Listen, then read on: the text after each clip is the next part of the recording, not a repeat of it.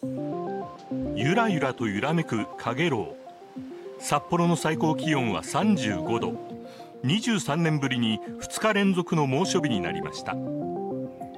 今日も道内は各地で気温が上昇。最高気温は北見市で37.1度と今日も体温を超える危険な暑さになるなど津別町や旭川市など28地点で35度以上の猛暑日になりました。気温が36.3度まで上がった美幌町では熱中症予防のため町民会館などエアコンのある公共施設5カ所をクーリングシェルターとして町民に開放しました。子供の体調面も気になるし自分も体しんどくなるし例年にない暑さなのでねやっぱりあるとありがたいです。クーラーとかあっても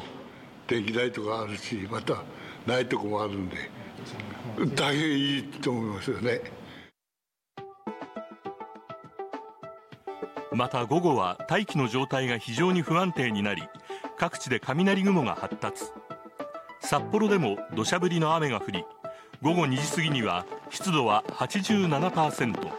一層蒸し暑い空気に覆われました。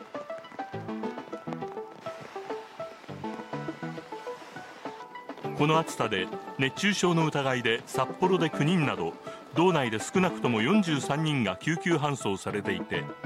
苫小牧市の高校では男子生徒2人が体育の授業後に過呼吸と体の震えを訴え病院に運ばれました。